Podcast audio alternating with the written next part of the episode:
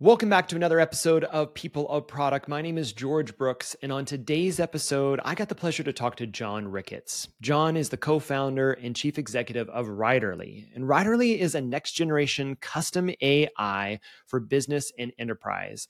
Their products integrate with automate and generate AI at scale and speed for commercial needs.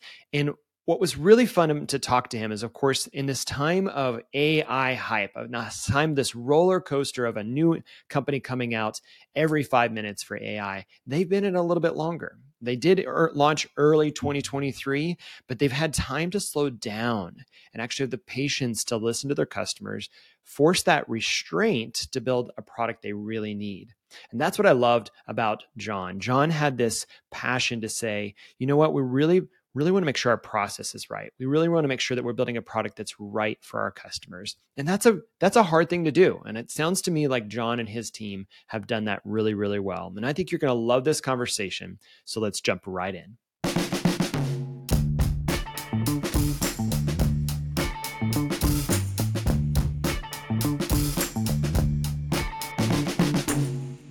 Jon, welcome to the podcast. Thanks for being here. Why don't I throw it straight to you? Tell us a little bit about yourself and what you're working on. Yeah, thanks a lot. Thanks for having me. Uh, Jon Ricketts, co founder and CEO of Writerly AI.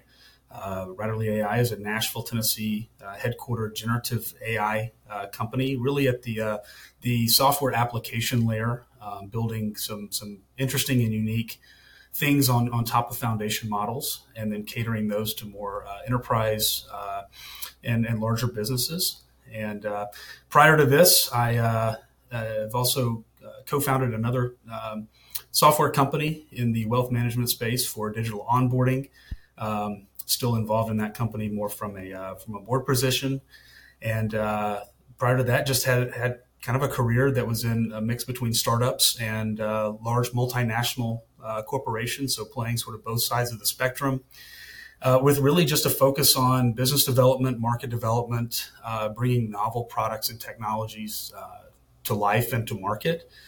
And really found that that's uh, what I enjoy doing and what I enjoy uh, building teams around. So that's uh, obviously led me to where I am today.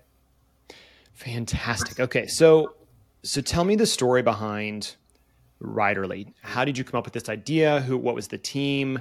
Um, how long have you been working on it too? Because I mean, obviously, generative AI sounds like well, everybody's launching one right now. Every, you know, a hundred of them a day. It seems like, but I get the sense that you've been working on this a little bit longer. So t- tell, tell me that story. Yeah, so we've been at this uh, almost a year and a half now. Um, so so early 2022. Uh, can't take credit uh, for the original idea. Had a co-founder uh, who was based in London, and the company was actually was actually conceived and, and founded in in London and was there nice. for the first six months of his of his existence. Um, my co-founder had some other uh, really interesting software platforms that he had been working on concurrently, and a few were were taking off at a pace where he felt like he needed a little bit more involvement. And um, you know, by that time, I had seen um, you know really sort of uh, where the real powerful use cases for generative AI, at least in my opinion, should be. Um, and so at that point, uh, we decoupled. He, he went with his, his other software. Um, it was an amicable split. Uh, it was a very good split, actually. And then found that, look, if I was gonna if I was gonna you know, lead this company sort of to the next stage, it wasn't practical for me to keep it in, in London. So sure. I, I relocated it uh, to home, uh, where it is in downtown Nashville, Tennessee. Uh, but yeah, we're, we're coming up on a year and a half now. Um, obviously, went through um, sort of our alpha and, and bravo product iterations. Uh, we did a full commercial launch uh, back in early April of this year. So we are really coming up on month four of commercial um, availability of Writerly as, as the platform that we see now. And um, I'm really proud of what we built. We've been able to assemble a fantastic team, and uh, we're having a lot of fun. So go back to the team. I love, you know, our audience loves talking about the team because they're often part of a team, right? And so they're always trying to either structure the team or get the right people at the right stage of product development life cycles. So tell me about the early team first. What did the what was the first team like? And that might have been a London-based team or you know international team, but what was it like to start taking this idea, or even as you're picking it up um, from the original uh, kind of founding group? What was that original team like, and then what does it become today um, over time? Because that that usually changes pretty quickly. You're exactly right. Uh, the team is uh, it's it's completely different today than where we began because when you're sort of ideating and then building uh, an initial version of a product, we were we were outsourcing uh, a lot of these specialized skills, um, really to to freelancers all over the globe. Yeah. Um, and finding people that that wanted to uh, sort of experience a challenge in the space. Um, but also understood that you know they may or may not be part of the long-term plan, but they found it very interesting to build in the near term. And so that team uh, hung around, and then obviously when I moved the company from the UK uh, to the US, uh, made the offer for anyone that wanted to stay um, to certainly come on board. And we had a few that did. Uh, we had a few that that had some other projects that they wanted to continue working on, uh, which was fine because the expectations were set pretty early. And then really once we re-headquartered in Nashville, I began um, looking in earnest at building a more permanent, more stable um, leadership team of initially sort of, you know, these are going to be player coaches. And at least mm-hmm. in the mm-hmm. early stage, want to find people that um, are, are, really good generalists. I, have found that over my career that, look, there's nothing wrong with, with, with a specialist at all. And, and you need those people on your team um, they're incredibly valuable. But I think in the real early stages where everyone's you know wearing a lot of different hats and we're all doing a lot of different uh, roles and performing a lot of different tasks, the people that want to be spread out, um, that don't mind going from operations to perhaps a little bit of, of uh, marketing or business development or helping out with founder-led sales is really helpful. And then you know as you sort of organically grow and um, I kind of equate it to if you have children, you always you always want to buy kind of the next size up or the next two sizes up because you know inevitably you're going to be there, um, and and it gives you some time. You know, you can wear it today, but then it, you can you can grow into these roles, and and once these roles have been grown into, those typically tend to open up uh, opportunities to bring on, you know, a few more people that can help you sort of specialize in those areas of need the most. Um, so yeah, so really over the last year, uh, began with um, employee number one, Josh Grossman, who who is our chief operating officer as well as our chief product officer, and then between our W two employees, full time employees, and and contractors, we're at a team of about twenty two right now, as it is today. I love that size. Yeah. I love it.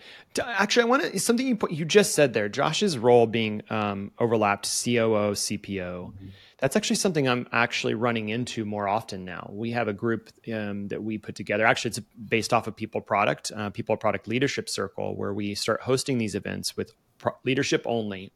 And I went looking for obviously first chief product officers, which is a relatively new title, right? I mean, in, in the scheme of kind of the history of business.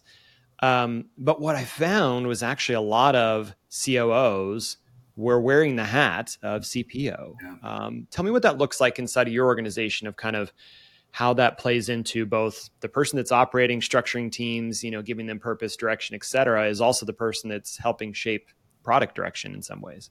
Yeah.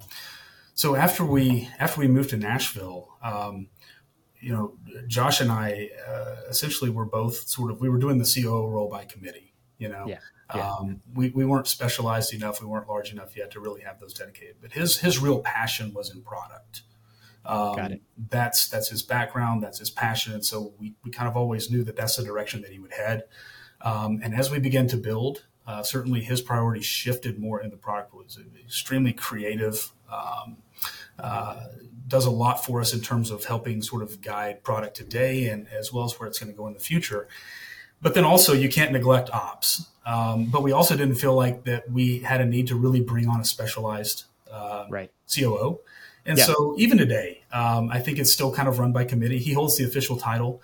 Um, but look, there's things, you know, that when we've got an important product release uh, and, and there's, there's operational tasks that need to be done, you know, I'll step in, I'll handle them. Um, he certainly manages them from a day to day. But I think you know having the ability, whether it's a, a hybrid COO CFO or a COO CPO, um, there's a lot of value in that because inevitably there's going to be crossover. You know, unless you have an infinite budget, um, and even if you did, I don't know if it would really make sense because we want to keep the team you know small, cohesive. because um, as a small startup, speed is a real. Um, we, we want to weaponize speed, and we want to be able to, to move quickly and intelligently and efficiently. Um, so it's just worked out for us. But I, I I've always been a big fan of of the hybrid roles, and then sort of settling in where the most value is being created especially at that early stage. I mean, I, I, remember early on, even Dan and I, now we were in the agency world, we weren't doing as much, you know, launching our own products, but we found that same thing. It was a size issue, right? We needed to be thinking about, well, of course we're going to wear eight different hats. I'm going to take out the trash and then I'm going to go run payroll. You know, like all those things were necessary at the early days. As we grew, of course, maybe you had folks that kind of slipped into where their forte was or where their specialty was or just where it was needed. And then we were on a mission as leaders to ultimately replace ourselves, right? Because oftentimes the founder is the bottleneck of the growth of any company. Um, so that's great. I love the fact that you're thinking that way. I'm curious what you know you're in you're in a relatively interesting space. You're building a product that ultimately is a as, as i understand it Writerly is a saas product mm-hmm. um, at its core which is kind of a quote unquote web 2.0 uh, business model. But you're very much playing in kind of next wave technology with generative ai talk about some of the both um, what you pull from the past or the way that things have been made before and then what are some of the challenges that you're going into in this kind of new world of AI, I guess, if we're we're looking at it that way? Yeah, it's a great question, but I think you know AI is really following a trajectory that every new technology typically follows. So while it's something new from a tool uh, and a tech perspective, there's still a certain cadence, right? These these new technologies typically evolve and begin in sort of the university or laboratory settings from a research perspective. And then the deep commercialization stems from that, where it typically goes to sort of the foundation layer, which we've seen, where you've got your open AIs and your Googles and Nvidias, Microsoft, uh, and others that are emerging. And then generally the last frontier that really experiences the, the big rush of a new technology is at the application layer. Mm-hmm. And that's where Writerly, that's where we live. And, and we embrace the application layer because there's a lot of value to, to provide there by, by understanding the consumer base on one side that has a need for it, but also understanding the technical opportunity and technical limitations on the foundation side. And so we sort of view ourselves as a translator um, mm-hmm. in that we are building. Um, certainly, you know, I think everything should for the most part, be going in a no code direction right now. But what can the everyday person, the everyday professional that's out there that has a thousand other tools at their disposal, what's going to be the most meaningful for them to be able to extract value out of what we're building versus something else? And that's where that's where that, that's our swim lane, and I think that's where we perform really really well. Um, but whether it's you know cellular service, whether it's the internet, they've all sort of followed this same cadence. And, you know, it's our responsibility at the application layer to serve as that translator between the end user buyer and what the technology can actually do and, and also sort of help uh, serve as a bit of a tastemaker in terms of use cases, help, you know, that's really what market development really is. You, you there is no precedent, um, which is great because you avoid bias.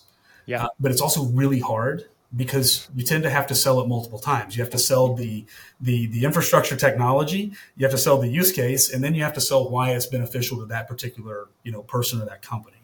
Um, so it has its advantages and drawbacks, but but but we love that. Are you finding so a little bit stepping into the marketing, but I want to come back to product. But on the marketing side of things, are you finding that that that newness, like you said, that kind of telling the use case, telling the story, is both it's it's at a time when the hype is high, right? Mm-hmm. So you have a little bit of the wave to ride for at least for a period of time to say what is it? Eighty five percent of executives are you know AI is at the top of their um, their strategic initiatives, right? So is that's going to help a little bit, but also you have this translation issue, right? To say that people don't completely understand it yet. Um, they don't have, they don't necessarily need to. They need to understand what the outcome is, what the mm-hmm. afters are. What do you get from having a tool that will help you in this way? What's been the? Is it create a faster buying cycle, maybe because of the hype, or a slower buying cycle because of um, understanding?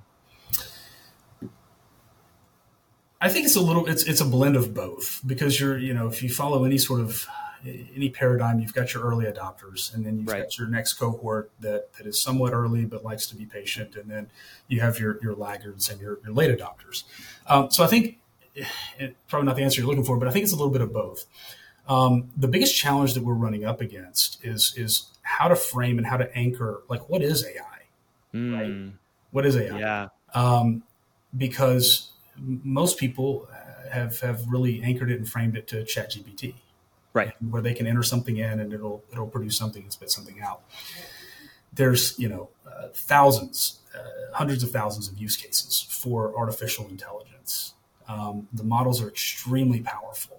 Uh, the the future use cases are going to be innumerable, but it's how do you how do you you know when you're talking to these executives of the company who clearly acknowledge, hey, we have to have an AI plan. We have to AI has to play a part in our strategic roadmap well, where do you what do you use AI for? You know, what are your biggest challenges? And so you have to you have to align its capabilities with where they perceive their biggest opportunities or their risks are within their roadmap.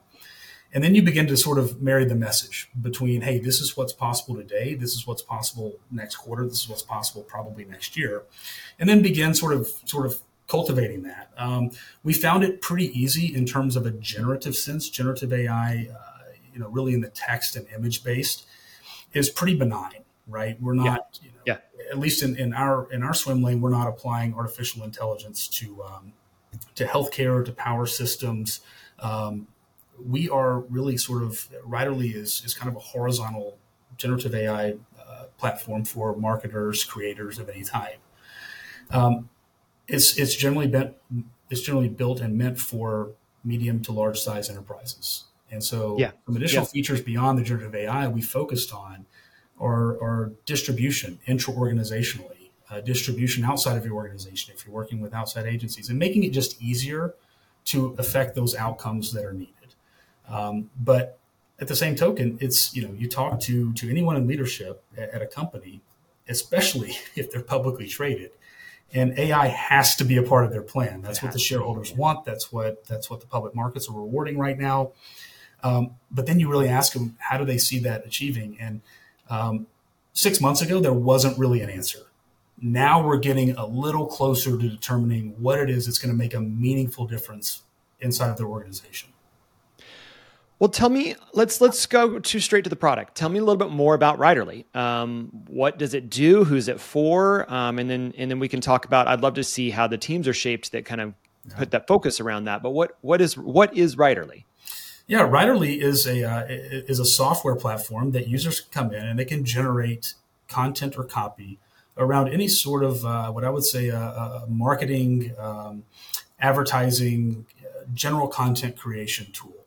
So the easiest way would be think Chat GPT, but Chat GPT for for business or enterprise, right?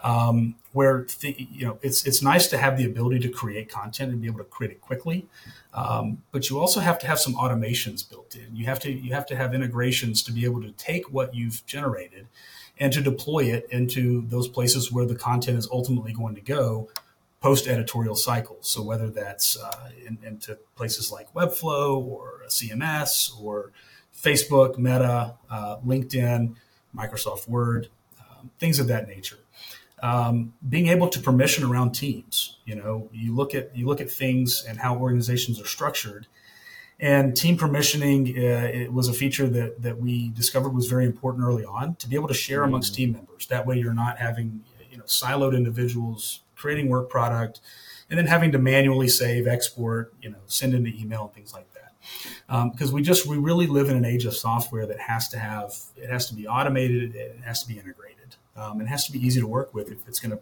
play a role in, in your tech stack. So that's what Writerly is, uh, and and we have you know we've since since we've launched uh, really this year, um, we're adding about uh, last last month was the first month we went over 100,000 new users um, in in the month of June. We're on pace to add about 150,000 new users uh, for July. So there's really some nice growth there as our users sort of really understand, hey, what can I use uh, generative AI for. And I think there's also a learning that's occurring from our end user marketplace. Whereas six months ago, we kind of you know, we, we, were all looking at this technology like a dog looks at the FedEx truck that he's barking at on the road. It's like, well, if you catch it, what are you going to do with it? Type thing. and yep. it's nice and it's cool, but how do I use it? Um, we've had two quarters now to really start to understand and learn from each other, whether it's on Twitter or LinkedIn, seeing you know what prompt engineers are able to create. There's a there's a really interesting ecosystem that's um, that's emerging out of this, and then from Writerly, because it's it's really this broad horizontal platform. Our users, um, we're able to tell where our users are spending their, the most amount of time and what they're creating and then ultimately determining you know what's of highest value from there because from there we're able to build more hyper verticalized products for specific use cases yeah and so absolutely. our first hyper verticalized product uh, is in the e-commerce space where we're able to now pair a generative ai platform like writerly with some really unique traditionally siloed data sets that that generate the automation and the integration that people that are selling products digitally and online uh, need that have some really really interesting features. So we have uh, we have Writerly um, that serves a very large, very growing user base, um, and then you know over the next couple of quarters we'll be introducing some more specialized products from there um, that are really built around the data that's been accumulated from our users up until this point. Well, and I'm, I don't know how many times I was told, if not been in part of conversations that say niche down, niche down, niche down, right? I mean, that's always the goal. And it sounds like you're doing that both with the, what you've learned from Writerly, but maybe taking it into even more niche markets that it can be deployed uh, for a specific use case, right? Um, which I think is really exciting. So I'm going to go back to the teams then. You said you have roughly about 20 folks, at least on the core team what is how are the teams set up then? So because I, if i'm hearing right I, we have this core product writerly we have writerly and inside of it of course is going to have um, its core purpose which is maybe the generative uh, creation process but then you have everything around permission controls integrations. Mm-hmm. and i think there's different ways that different companies splice those. They'll either say they're kind of uh, feature focused teams, which is to say, I have my integrations team, or I have my you know core product feature team, or I have my permission management team, or I have my DevOps team. What how are your team? Maybe maybe at this point in the, the, game, you're like they're all doing it all, and we're running and gunning. Um, and then you're talking about this new product offering. Um, are, is there a team that's carved off focus completely on that? Um, just tell me a little bit about how that that shape and size looks like from a product perspective, and then I want to hear about how it connects to marketing. But let's start start first with the the product. So, from a product perspective, um, we you know our, our, DevOps team and engineering, the way that they built Writerly and sort of the core chassis was was was one of our fundamental um, strengths, mm. and it was always meant to be able to deliver a vertical solution in a very easy manner. So what we have built at the core of Writerly can be partitioned off and aimed at a particular use case with the addition of a couple of things. So we, you know, having gone through the introduction of, of ecom, uh, which is our, our e-commerce aimed uh, vertical product, um, we were able to launch that product in about six weeks from start wow. to finish. And fortunately for us, um, we didn't have a dedicated team um, because this was the first time that we did this. And so we took a committee, sort of an all hands approach. We, we moved quickly. We, we launched ecom. And now that we've gone through the exercise, um, we, we, we like to go back and essentially do sort of a, you know, post analysis on processes. You know, we're going to do this again. Uh, and when we go do it again, what are the needs? Who are the people? You know, that sort of thing.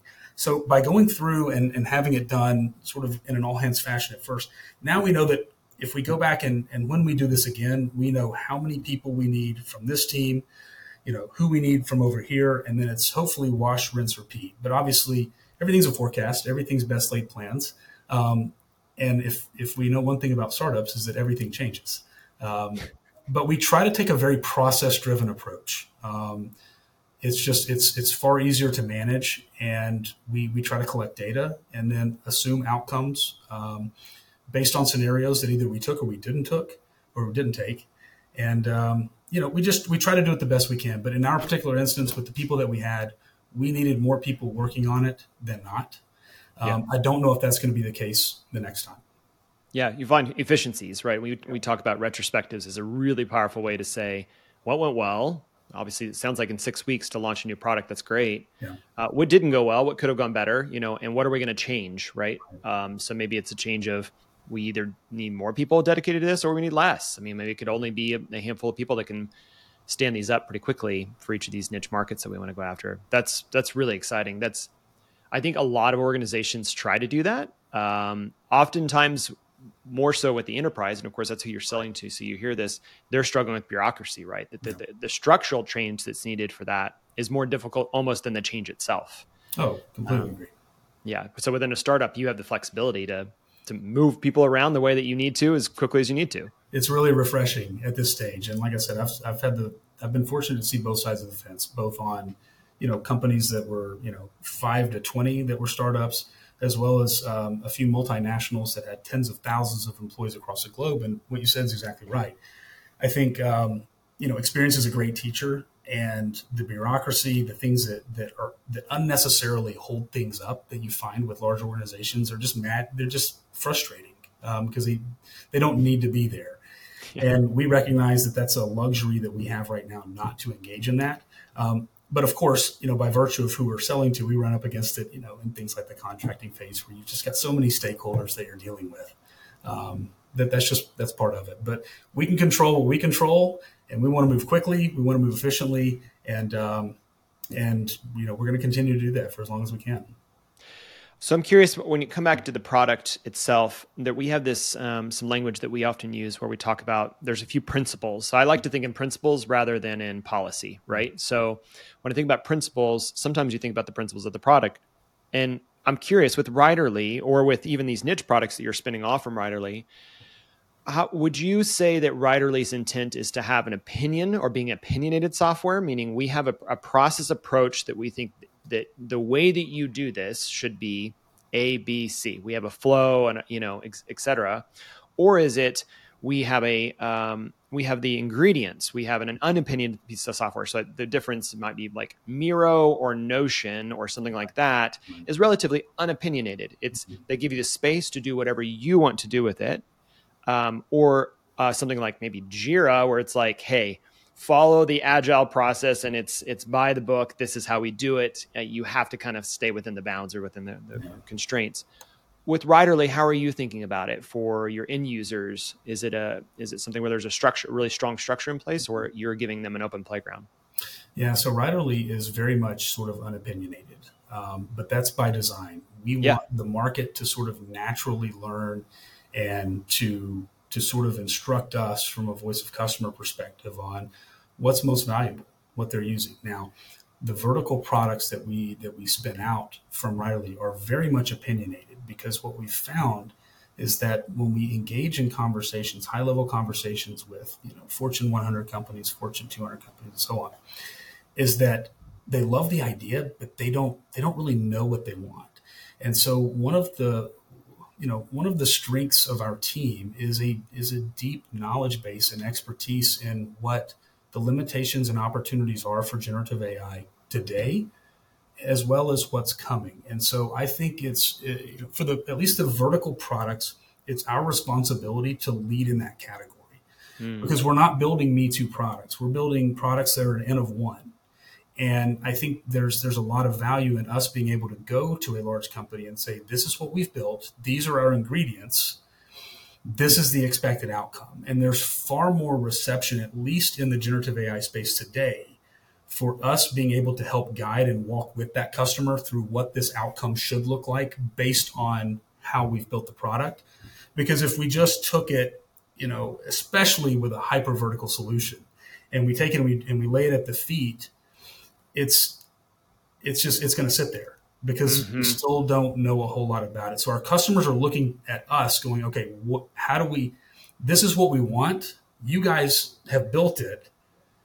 How do we use it? Tell us yeah. how we use it because it's far yeah. more efficient for them.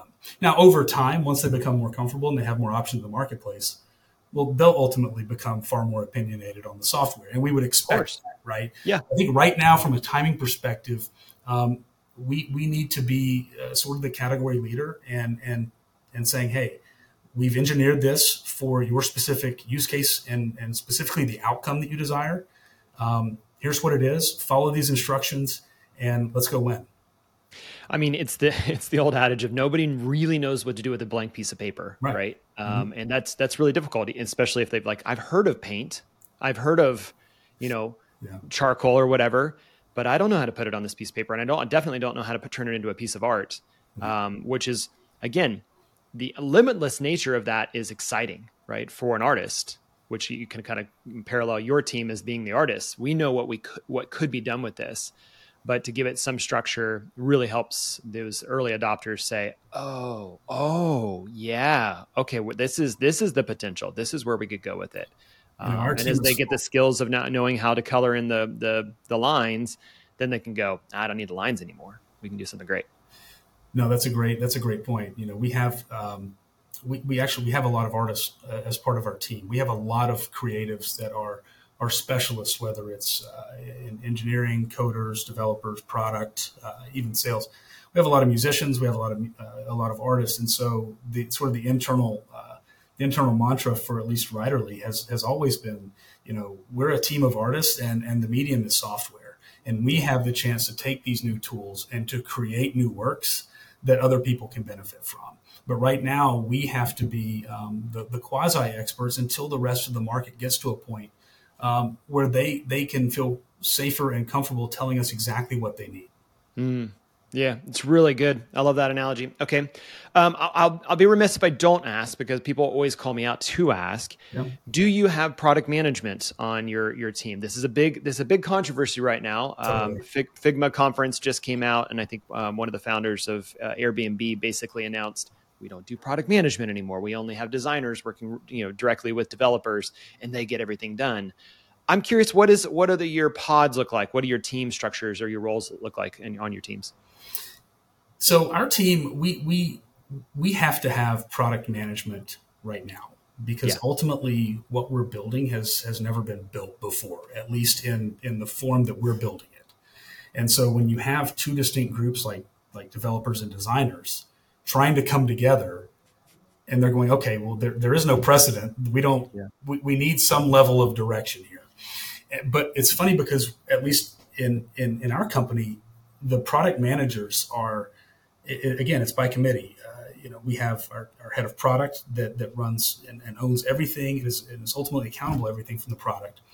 But we also have marketing and we have myself um, yeah. from, from the CEO perspective that are involved in that product management and helping sort of shape the vision and we want people involved in this from a technical and a non technical perspective. Because ultimately, when you're dealing with software uh, at the product level, what it comes down, you know, we have very talented people. We can build some really, really interesting features, and, and but it has to be usable and it has to be easy. And right. so I think the biggest risk when you don't have you know, at least, and this is just my opinion, but when you don't have that level of management and you get two very, very talented groups together, like designers and developers, it's very easy to build beyond what the market really wants. Yeah. And so, our job, particularly with, with, generative AI and what we see at the application layer, and and Writerly, I'm including Writerly in this group as well. But what where we see is that early on we built products that far exceeded what our end users really understood. Mm, mm, and so we're trying to walk that back a little bit. Yeah. And basically say, hey, no, you know, we, we kind of we, we shot out of the gates and took it from a, you know, a zero to a to a six or a seven, but our users wanted it back at a two or a three. Yeah. Yeah. And you know, and so that's that's where I think, and, and as I look out and and see, you know, all the new companies from the market maps that are coming out, I think in general we are getting better at building for today because it's like anything new. When you when you get some really talented people working on it, they push the limits. But it, but when you're building a company, you have to sell what you've you've built, and if you have a product that that that sort of goes beyond where the market is, um, you're you're typically not going to sell a whole lot of it. Yeah. And so um, we found that the oversight is critical, at least for us, and it's really just it's really around the UI and, and, mm. and the mm. UX. Like we have to make it something that's comfortable to them. These people, at least at the enterprise level, are accustomed to HubSpot, Zapier, and all these tools that are in their tech stack. And so, at least right now, we have to have some sort of common denominator in terms of usability with what they're accustomed to. The outcomes may be a little bit different, but we're not ready to go, hey, not only is this new, but you're going to have to train and learn on this. And, you know, look, we all think that our products are the most important, right? Right. But the people that are our end users, they, they have hundreds of products that they're using on a daily basis. And we have to do a better job of, um, which I think we have over the last couple of months, of, of making it uh, just more usable. So, product management, at least for us right now, still really necessary. Who knows what that holds down the road? Yeah, um, and, and, that's what we're hearing most of the time as well. I think that there's this, these kind of archetypes of companies that have maybe found, found efficiencies the way at the stage that they're at. Mm-hmm. I love that you're focused on UX UI. Just looking at the product, it looks great, um, and that's hard to achieve because um, it, it's both, like you said, it's the talent of the the artistry of building product, yeah. but also the restraint to to pull back and say, what less is more sometimes, right? Like, yes. what do we really need here? Um, and also pace, right? You talked about speed as a factor right now for you to be able to get to market, be one of the early options um, for these companies that are that are all looking very quickly right now. They're all looking to be buying something that's going to put them at least in the the playing field. Yes, and you know, from a product perspective, it's um, at least in a in a space like like AI is or generative AI it's natural to want to move quickly because the market is moving so fast. And, and every week every every month there are you know there's there's new cohorts of of different companies doing different things. And one of the things that we've learned and i think that it's because of we're not new like we are new per se but we're you know we've been at this for uh, almost a year and a half now yeah. is that we've we've intentionally throttled back. We we still we still execute at a, at a high rate of speed but we don't feel this need or this pressure to be, you know, the first or the leader. And then to, because early on, you're trying to respond to the market and, and it's easy to fall into the trap of, well, everyone else is building this. We need to build this too. Mm-hmm. Well, even if you can build that in three days, in the 72 hours that it took you to build, that, that, that feature has been leapfrogged by someone else and you're never going to catch up. And so we understand that the only product that we can control is the one that we put in the market. Now, we obviously want to pay attention to what's out there. There's some really talented teams and really talented companies that I wouldn't call them competitors because the market's so large. Yeah, but, right. But these are peer companies that we have a lot of admiration and respect for. Um, but but by just demonstrating a little more patience and and slowing down has been has been very good for us because it, it helps us listen uh, to what the, the market really wants to what our users want to see instead of us uh, going into this natural sort of hey we can build this we should build this and this is going to be cool. Um, because we've done that. And ultimately we look at the data and say you know that's interesting. Nobody nobody wanted that. They didn't want to use that. You know i wonder why that is. But when we've taken the time to really study you know put the data together we see that anything that we built is getting far more utilization than something that we just come up with. Because we're just listening to the market. And um, you know, it's simple advice. It's really, really hard at a startup to to execute. Yeah, I I've been in, in a part a number a number of startups, and I think that advice is so good. That patience, right? Mm-hmm. Um, to in the ability to slow down when it feels like all you can think about is going faster. Yeah. Um, but but a couple things happen. One, you burn out your team. You know, you're just not able to sustain that level of energy for that long unless you have very, very high capacity across everyone. That's not usually the case. You, maybe it's the founder has a lot of capacity, but not necessarily everybody else the same way. And then the other thing is, is that you miss things, right? You're moving so fast, you actually miss what's important. Yeah. Um, so I, I, think that is fantastic advice. Okay, well, I want to I want to kind of bring us to a close um, because this has been fascinating. Um, not only is this space fascinating with um, where AI is going right now, but also just I think the fact that it sounds like you're really being extremely intentional about building a team that knows how to build great products, which is not easy to do. That in and of itself, not you know, let alone building great products, but building the, that kind of team, that culture, yeah. um, is is a that's a lot of work. So well done. Um, I want to I want to ask you though, what is something whether it's in your in your product itself, mm-hmm. in your space, in the market, uh, or in the world, I guess for that matter. What's something you're excited about that's coming? Um, give give a time frame. Let's say over the next 18 months. Who knows? Can who can see 18 months? But in the next 18 months, what's what's something you're just going? Ah, I'm really pumped about this. You know, I think uh, you know from from our market in particular, we're going to see so many. You know, there were th- there were things that were introduced in the month of June from startup companies that were revolutionizing even what was built in March and April. The the rate of iteration is like is unlike anything I've ever seen. And when you when you look out and you go, you know, what we thought was possible back in January might be available, you know, in two years. It's going to be available in two quarters. Right because so many people are working uh, very intelligently in the space and unlocking new use cases and figuring this out. We're all sort of we're all in this together right now, and we're all learning from each other.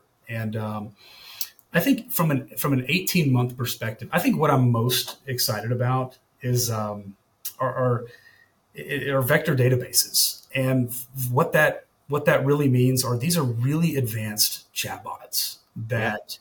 You know, could reside on uh, on, on a marketing website, uh, but also they they reside on um, uh, internal websites. So these are these are help centers. These are you know, I think the way that we browse websites is going to fundamentally change um, in a very short order. When you have these sort of concierge services that once you land on a site, it's able to get you through a natural language process to what you are there to explore or see or learn much much faster than sort of right now we just we have a, landing page with navigation tools and it's a it's a self curated experience um, these vector databases and we're starting to see more and more um, you know, these, these these intelligent chatbots but if you land on a site and it's it's like what are you looking for instead of going to click you know uh, men's clothing drilling down to you know uh, dress shirts, then drilling down into to sizes, right? These are going to be far more intelligent. And you're going to be able through a natural language process say, hey, you know, I want French blue. This is my size. This is the type of, of, of you know, collar that I like. Yeah. It's going to take you right there. I think just the fundamental uh, way that we explore and interact with websites and from an engagement perspective, um, it's going to be really exciting. Um, and not just in the e-commerce standpoint. When you are looking at you know national parks to go explore. You're going to be able to get a far more immersive experience from our website um, yeah. than than you are today. So uh, it's not going to take 18 months to get there, but that's something that I've been looking uh, really forward to for the past three or four months, and um, we're starting to see it become a lot more prevalent. But just navigation, usability, access to information faster and more efficiently. It's really really cool. What I'm what I'm I'm excited for to kind of echo off of that is this like that it's scoped properly, right? Yeah. So one of the things that I was, you know, the intrigue and kind of the um, the novelty of Chat GPT or of these uh, large language model um, approaches was cool, right? It was like, wow, mm-hmm. this is very sophisticated. I can ask anything. We can go anywhere to an extent. And then what I found was what I really wanted to do was I wanted to be scoped to the context that I was in, yeah. right? So you said like how can we do this in the e-commerce site that i'm in uh, intercom released i don't know if you've used intercom much but it's kind of a chat embed right mm-hmm. so a support um, embed we used to use it a lot and they they added chat gpt and to my disappointment it still felt like chat gpt over here and it was still looking for the help center request like answer to to usher them off to a page and it, you could tell they were struggling to say we don't really know how to contain and scope this to right. The knowledge base that we really have around our product with this large language model that can make meaning of that and protect the person to the right place uh, and they re- you, you, could definitely tell they didn't trust it so um, and, and, like you said but that's iterating they had to release right. something right. to get information to to learn what it would do to for, figure out how to better scope it down so i think it's exciting times. I was reading something that, that a lot of companies are abandoning uh, a, a, lot of their their formal you know training employee training processes right yeah. now for whatever yeah. reason and I think because we're, we're, we're more of in a work from home environment than, than we were four to five years ago, trying to execute that digitally. Um, some things are falling through the crack. But, you know, was talking with another founder um, uh, a few weeks ago and sort of imagining what it would look like, you know, to have a tool that could crawl your internal Slack communication channels and recognize the most frequently asked questions amongst your colleagues, yes. right? And to be able to display a dashboard, you know, wh- you know, almost in a sense of how SEO is is a dynamic engine. Mm-hmm. where particularly internal to companies where access to information is, is needed by everyone every day and to be able to curate that in a fashion that, that number one you don't have to go to an individual person and rely on a, a slower means of email or a slack message but to have that and, and you can you know to have that at your fingertips and to accomplish it through natural language uh, is, is going to be awesome. But there's there's so many possibilities that we can go to and think from a from a training perspective. I mean it doesn't matter if you've worked for a company for five years or 25 years. There's always questions right? Yeah. Yeah. And, and, the person that's worked for 25 years is creating a body of work through emails and other work product that would be fantastic training data for future models for future employees. So this cascade effect of, of, of reining in, you know, all of the work and all the information into sort of these centralized sources that have nice usability, um, that feels intuitive, uh, which is really important. It's going to be really cool to see. I launched my company, my agency, in 2008, 2009, kind of the dawn of the Web 2.0, when again, software was moving to the cloud, was moving to web based, um, and I was a UX designer by trade. And so I was all about saying, like, can we, for the love of all that is good, can we make these things beautiful and usable, right? And it was exciting times because everybody was running so fast. We were all building lots of things. None of us really knew what we were doing until we knew what we were doing, right? right. Um, and and it feels a, a lot like that now. Because honestly, I was talking to my business partner. I kind of felt like that had been lost for a little while. It was getting kind of redundant and quiet, and I feel like there's a re- resurgence of energy and focus. So I'm I'm I'm pumped for for the, the age that we're in now. We'll see where it goes, and yeah. uh, I'm along for the ride. I'm along for the ride. Oh, well, I want to give you an opportunity to plug. So so uh, tell us a little bit about where people can find you, where they can find your company, um, and learn more about what you're working on. Yeah, sure. I mean, uh, I'm, I'm always available by email, jon, J-O-N, at writerly.ai, W-R-I-T-E-R-L-Y dot A-I. Uh, encourage anyone with any questions. Um, you know, happy to, to correspond there. Also on LinkedIn, uh, Jon Ricketts, J-O-N-R-I-C-K-E-T-T-S. Uh, company website, writerly.ai, W-R-I-T-E-R-L-Y dot A-I. And uh, you can also find our new vertical uh, e-commerce platform, which which I think is super interesting uh, at ekom.ai. Uh, it's E K O M. Um, but really appreciate you having me on. This has been a fantastic conversation. Always love talking about where we are and where we're going. Uh, Jon, this has been so good. Thank you for joining us today, and really thank you for the the intentionality of the work that you're doing. It's it's hard work, but it's exciting. The results can be really really cool. So thanks for coming on today. Thank you.